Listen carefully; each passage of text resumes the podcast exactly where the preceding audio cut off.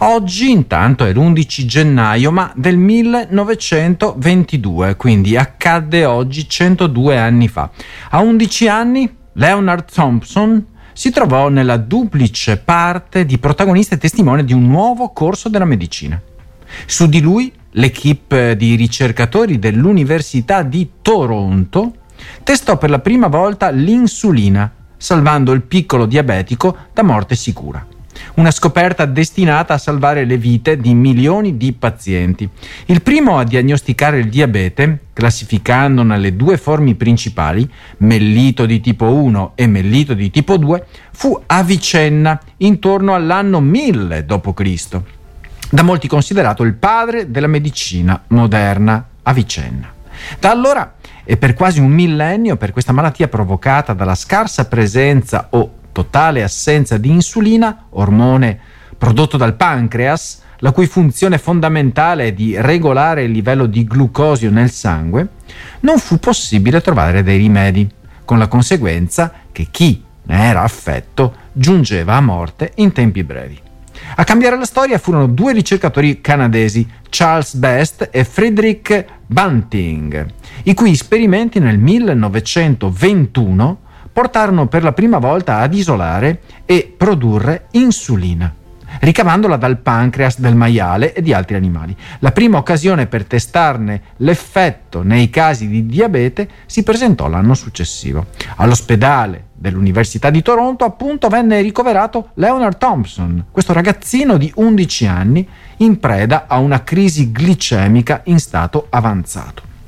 La prima iniezione di insulina non ebbe l'effetto sperato, provocando una reazione allergica, per cui l'equipe incaricò il giovane ricercatore James Collip di lavorare tutta la notte alla raffinazione e a un diverso dosaggio della sostanza pancreatica. Il secondo test e quelli successivi arrestarono la crisi e salvarono la vita al piccolo paziente. La terapia fu ripetuta ad agosto dello stesso anno su Elizabeth Hughes, coetanea di Leonard, con identici risultati. In poco tempo la nuova cura antidiabete conquistò la ribalta in tutta la comunità scientifica, proiettando Bunting e Best alla vittoria del Nobel per la medicina nel 1923, un riconoscimento che i due, con grande onestà intellettuale, scelsero di condividere con Collip.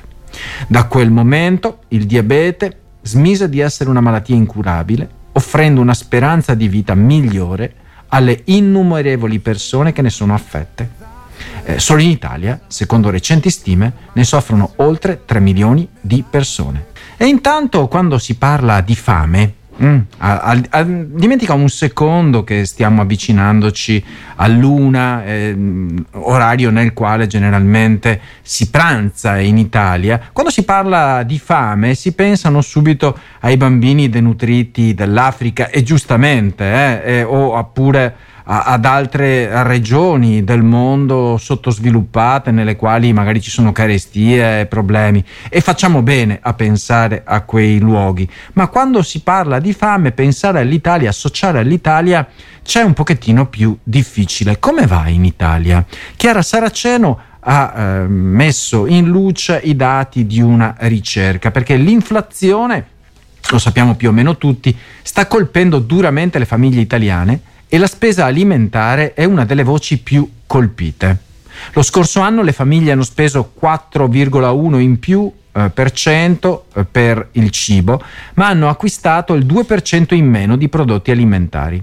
Questo significa che hanno ridotto il consumo o ovvero la qualità dei propri pasti. La situazione è ancora più grave per le famiglie povere.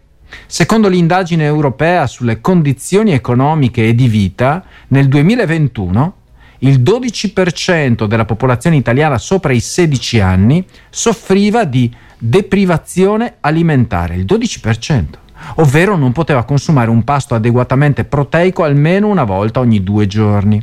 Questa percentuale è più alta di quella stimata eh, eh, essere in povertà assoluta, 9.1%. Ciò significa che anche chi non è tecnicamente in povertà assoluta può avere difficoltà a soddisfare i propri bisogni alimentari. Le fasce più a rischio di deprivazione alimentare sono i disoccupati le persone inabili al lavoro, gli stranieri, le persone che vivono in affitto e le persone a bassa istruzione. Le famiglie monogenitoriali e le famiglie numerose sono particolarmente colpite. Anche l'accesso agli alimenti può essere un problema per chi si trova in povertà, in particolare nelle periferie delle grandi città, dove i servizi pubblici e privati sono spesso carenti. Può essere difficile raggiungere un supermercato o un discount. Eh, in alcuni casi gli unici prodotti alimentari disponibili sono gli snack eh, dei distributori automatici, mamma mia. In conclusione, la situazione alimentare in Italia è davvero preoccupante. La povertà e la scarsità di servizi stanno mettendo a rischio la salute di milioni di persone. Cosa sta succedendo intanto in Ecuador? Altro che elefanti. L'Ecuador è un paese meraviglioso, eh? Sud America, in preda alla violenza dei narcos, i narcotrafficanti, eh, narcos in spagnolo probabilmente, le bande criminali che controllano le rotte del traffico di droga hanno preso il controllo di gran parte del territorio nazionale. Ci rendiamo conto, un paese enorme come l'Ecuador in mano ai narcotrafficanti, portando a un'escalation di violenza senza precedenti. Il punto di svolta qual è stato? È stata eh, l'evasione dal carcere di Guy Cahill del boss del narcos José Adolfo Macias, alias Fito. Macias è il leader della banda più potente del paese, Los Coneros, che conta circa 25.000 affiliati, un esercito. La sua fuga ha innescato una serie di attacchi e violenze da parte delle bande che hanno preso di mira le forze dell'ordine, i politici e anche i civili. Negli ultimi mesi il tasso di omicidi in Ecuador è raddoppiato, raggiungendo i 40 casi ogni 100.000 abitanti. Le bande sono responsabili di una serie di massacri veri e propri, tra cui quello del 2021 in cui furono decapitati 79 detenuti. Il nuovo presidente dell'Ecuador, Daniel Noboa, ha dichiarato guerra ai narcos, ha annunciato una serie di misure dure tra cui l'intervento diretto delle forze armate nelle carceri e l'amnistia per gli atti commessi da soldati e agenti nella lotta al narcotraffico, quindi carta bianca.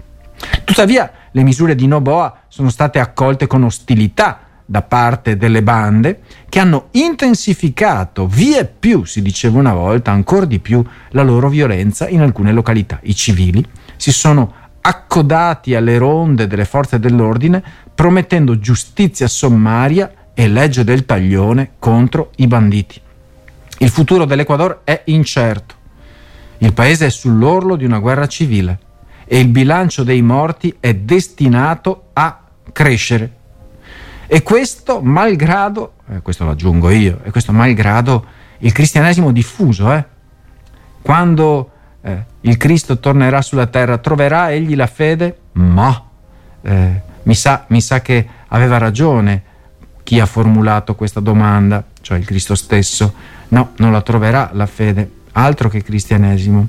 E intanto, cari amici, sto uh, così scorrendo con gli occhi un'intervista realizzata a Paola Cortellesi, attrice comica, drammatica, regista ultimamente con grande fortuna eh, di un film che farà discutere ancora molto e che riguarda la condizione della donna eh, durante il periodo del dopoguerra fondamentalmente. Paola Cortellesi ha inaugurato anche l'anno accademico alla LUIS con un monologo sugli stereotipi sessisti nelle fiabe.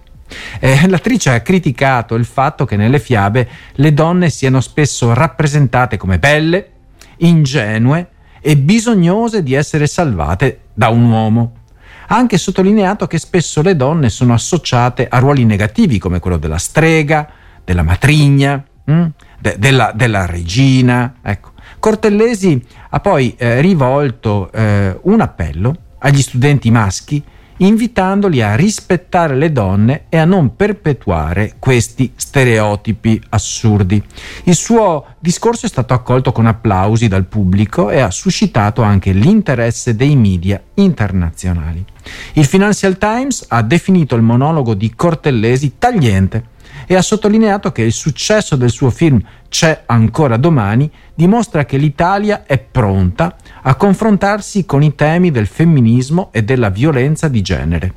La presidente della Lewis School of Law, Paola Severino, ha ricordato le conquiste delle donne italiane nella lotta per la parità di genere. Ha invitato anche i giovani a continuare a lavorare per raggiungere questo obiettivo e a sconfiggere eh, la violenza sulle donne, certo. Il presidente dell'Ateneo Luigi Gubitosi ha parlato di diritti, inclusione e sostegno al merito come valori da trasmettere agli studenti e alle studentesse. Ha poi, oh, alle studentesse e agli studenti, agli studenti in generale fondamentalmente, ha poi sottolineato che il discorso di Cortelesi è stato un'occasione per stimolare la sensibilità e la consapevolezza dei giovani su temi cruciali come quelli. Il monologo di Paola Cortellesi è un importante contributo al dibattito sul femminismo e sulla violenza di genere. Il suo messaggio è chiaro. È necessario superare gli stereotipi sessisti che ancora oggi condizionano la nostra società. Qui a RVS eh, ce la mettiamo tutta anche per promuovere questi valori importantissimi. È come, cari amici, è come se, è come se scomparisse il Giro d'Italia. La strage dei ciclisti sulle strade italiane continua, nelle città italiane continua. Nel 2023 sono morti 197, eh? stavo dicendo 127 come la Fiat di una volta, no, 197 ciclisti, un numero record che supera anche quello del 2022. La Lombardia è la regione con il maggior numero di vittime, 39. Il primo decesso del 2024 è avvenuto a Milano ancora, dove Ivano Calzighetti, 37 anni, è stato travolto e ucciso da un'auto. Il giovane stava tornando a casa dal lavoro in bicicletta quando è stato colpito da una Peugeot che ha bruciato un semaforo rosso. Secondo l'osservatorio ASAPS Sapidata, molti incidenti sono avvenuti di notte con poca visibilità la distrazione degli automobilisti, l'alta velocità e la mancanza di rispetto dei ciclisti sono le cause principali degli incidenti. Gli attivisti per la mobilità sostenibile chiedono maggiori controlli da parte delle forze dell'ordine e una maggiore tutela dei ciclisti sulle strade. In particolare chiedono che il disegno di legge sulla riforma del codice della strada venga approvato con urgenza il disegno di legge introduce importanti restrizioni per gli automobilisti, tra cui il divieto di sorpassare i ciclisti a meno di 1,5 metri di distanza. La riforma prevede anche l'introduzione di nuove norme per la sicurezza delle piste ciclabili, come l'obbligo di una distanza minima di 2 metri tra le auto e le piste. La strage dei ciclisti è un problema grave che deve essere affrontato con urgenza, visti i numeri.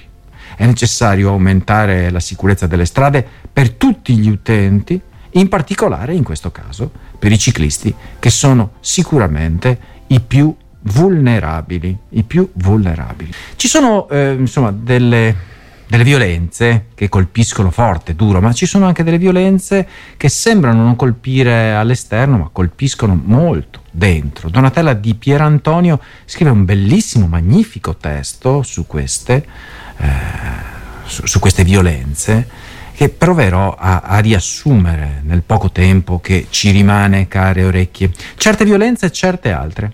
Una varietà infinita, quelle fisiche muscolari, di pugni che diventano lividi, occhi pesti, labbra spaccate. Poi c'è la violenza delle parole. Ci accompagna da quando siamo nate, evita di lasciare tracce visibili, non fa però meno male. E dietro ancora c'è un pensiero pervasivo ereditato da padri e patriarchi che si salda però con gli strumenti mediatici della contemporaneità e sempre, sempre finisce sul corpo, il corpo delle donne. Il corpo delle donne è un parafulmine su cui si scaricano tensioni dirette e oblique. È corpo sovraesposto, bruciato dalle scosse, ferito. Il corpo delle donne non è solo una proprietà pretesa dai maschi più retrivi, è proprietà pubblica. La violenza che subisce non è mai individuale, è di sistema. È sommerso di richieste essere un modello di bellezza, di perfezione che mai può sfiorire, di salute e splendore.